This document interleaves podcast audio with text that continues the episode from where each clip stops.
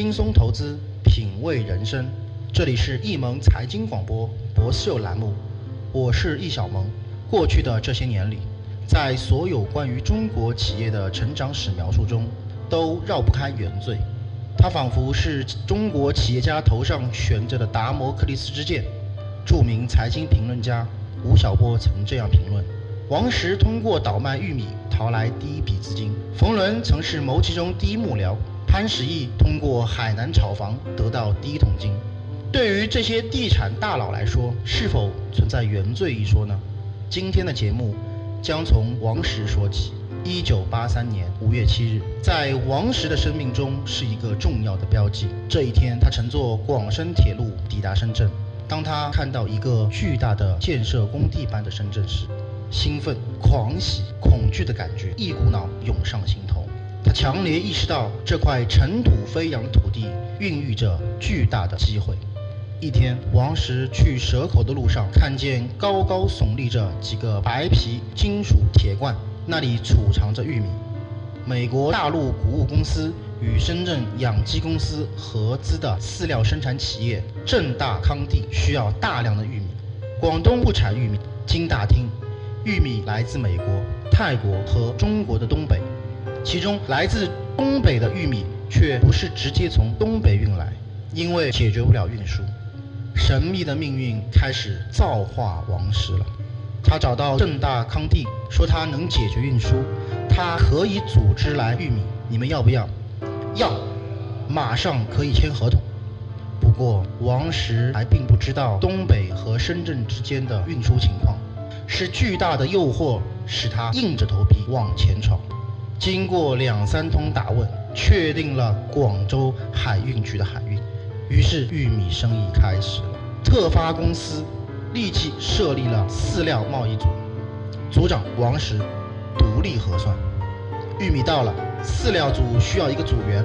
楼下的无线电装配车间拉出来一个又瘦又小，像个童工的小伙子，他叫邓义全，他成了王石的第一个员工。第一次三十吨的玉米成交，王石在自行车后做了两个条形塑料袋，去到养鸡公司。我来收钱。王石向养鸡场公司原经理扬了扬手中的塑料编织袋。发票呢？原经理反问道。发票是何物？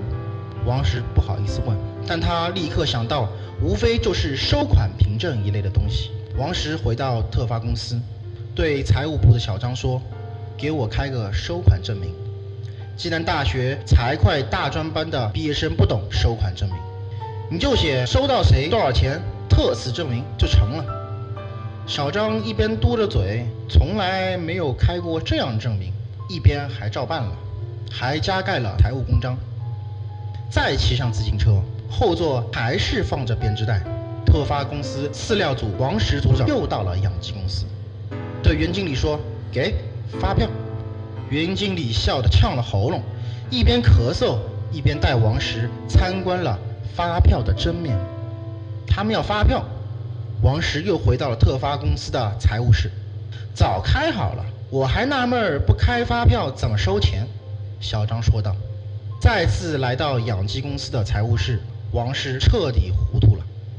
塑料袋仍然没有用处，却拿到了两张一模一样的薄纸，银行转账单。特发公司财务室小张告诉王石，这个转账单就是钱。如果对方账上有钱的话，用王石的话说，在这两来两往的经历中，他深刻感受到业务知识的贫乏，尤其财务方更是一个门外汉。